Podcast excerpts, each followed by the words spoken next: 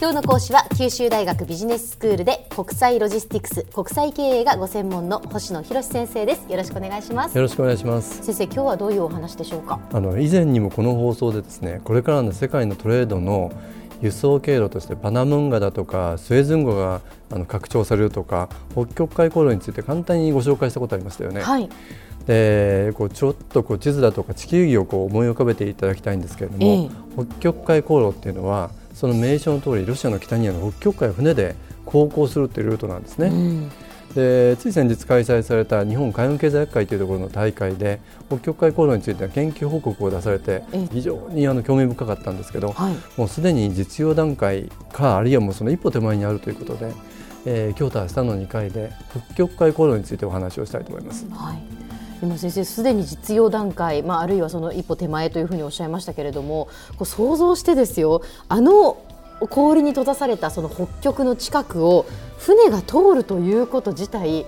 なかなか想像できないですよね。想像できないですよね。えー、本当に安全なのかと思いますよね。はい、ところが現実的にこう2013年には71隻が貨物船が通ってるんですよね。でそれがもういいことなのか悪いことなのかやはり地球温暖化の影響でですね最近は北極海でもその結氷する範囲が小さくなってるらしいんですよ。でそれが北極海特に9月の中旬ぐらいになると一番こう氷の面積が小さくなるんですね。でその自然現象の結果ある年は3か月ぐらいある年はもう1年間7か月船が航行できるっていう状態ができるらしいんですよ。そうなんですか、地球温暖化と密接にじゃ関わっているっていうことなんですね。そうなんですね。でしかもその気象条件によって、はい、まあその3か月から7か月とばらつきがあってその船が通れるかどうかっていうのが左右されるということなんですね。そうなんですそういう意味ではあんまり安定的とは言えませんよね。で実はですねこの北極海航路全く新しい話かというとそうでもなくて、ええ、1980年代ではにはこのソ連がですねあの国内航路専門で使ってたらしいんですね。でなぜ国内航路専門かっていうとやはり軍事基地だとかいろんな制約があるんであの海外のその貨物船は通させなかったんですけど実はソ連の船は通ってたらしいんです。それが2010年ぐらいになってその地球温暖化でいよいよその氷の面積が小さくなってくると急にこうクローズアップされて外国航路で使えないかってことになってきたんですね。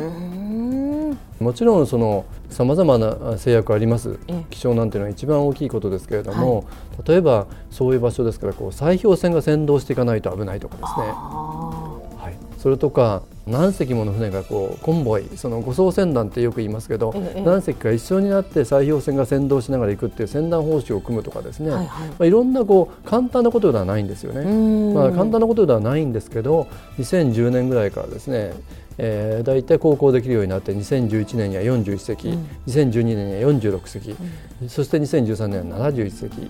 去年はちょっと落ちて53隻だったんですけど毎年これだけの大きな船がですね航行を実際してるんですよね。でもそうやってその簡単なことではないいくつかその制約があるわけですよね、はい、そんなその制約の中でもやっぱりそこを航行するというメリットがあるっていうことなんですかそうですよね、うん、その危険もありながら不安定性がありながら、ええ、それでもメリットがあるから通るってことになりますよね、ねどんなメリットなんでしょう、はい、例えばあのコンテナ船で考えてみるとあの北部ヨーロッパ例えばハンブルグだとかですねブレーメンだとかそこから日本までの輸送って考えてみると、うん、通常はこうスエズ運河経由なんですね、はいはい、でそうすると大体30日ぐらいなんですけど、ええ、北極海航路をこう通ってくると20日間をちょっと切るぐらい。つまり10日ぐらい短いんですよね。そうですか。そうなんですでアジアからヨーロッパヨーロッパからアジアへさまざまなこうあの貨物が輸送されていることを考えるとやはり10日をですね短縮できるということはすごく大きなメリットということを言えますよね。そうでしょうね、はい。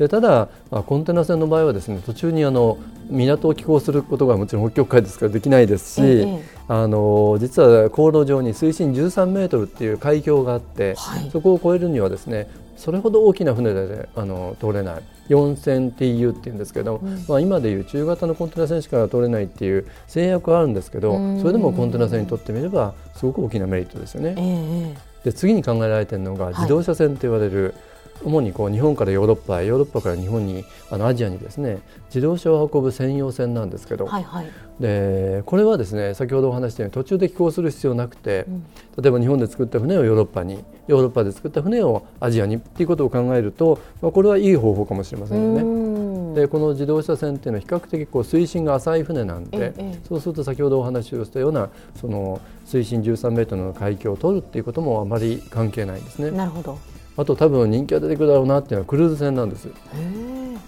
今世界でもそのアラスカクルーズってすごく人気なんですよ。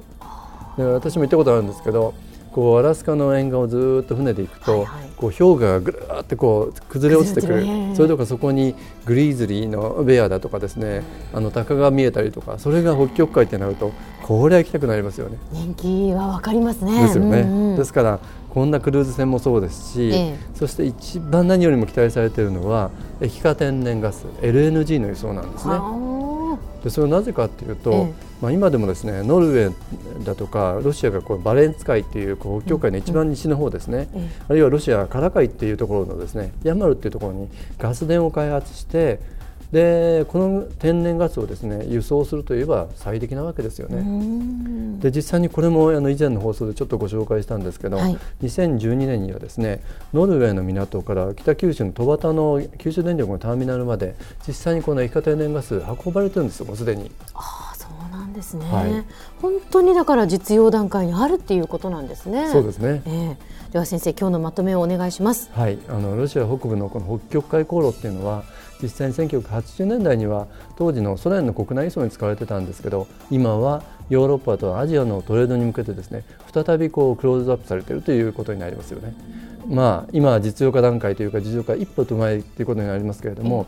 これが実際開通すると日本のトレードにも大きな影響があると思うので、これからちょっとこの航路っていうものを注目していきたいなと思ってます。はい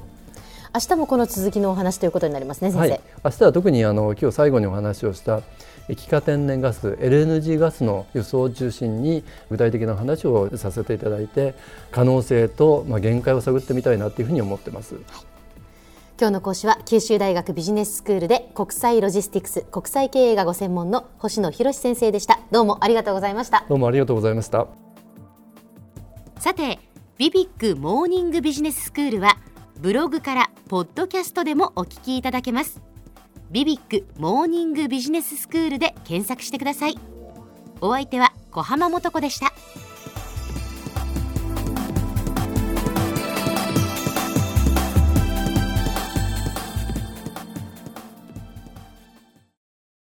続々ぐいぐいメラメラつながる。ゾワゾワハラハラメキメキつながるズキズキ。モワモワほかほか。つながる。キリキリ。ザワザワキュンキュン。ガンガン。ワクワク。ウズウズドキドキ。ルンルンバクバク。九州人のいろんな気持ちつなげます。九州から輝こう。キラキラつながる。 QTnet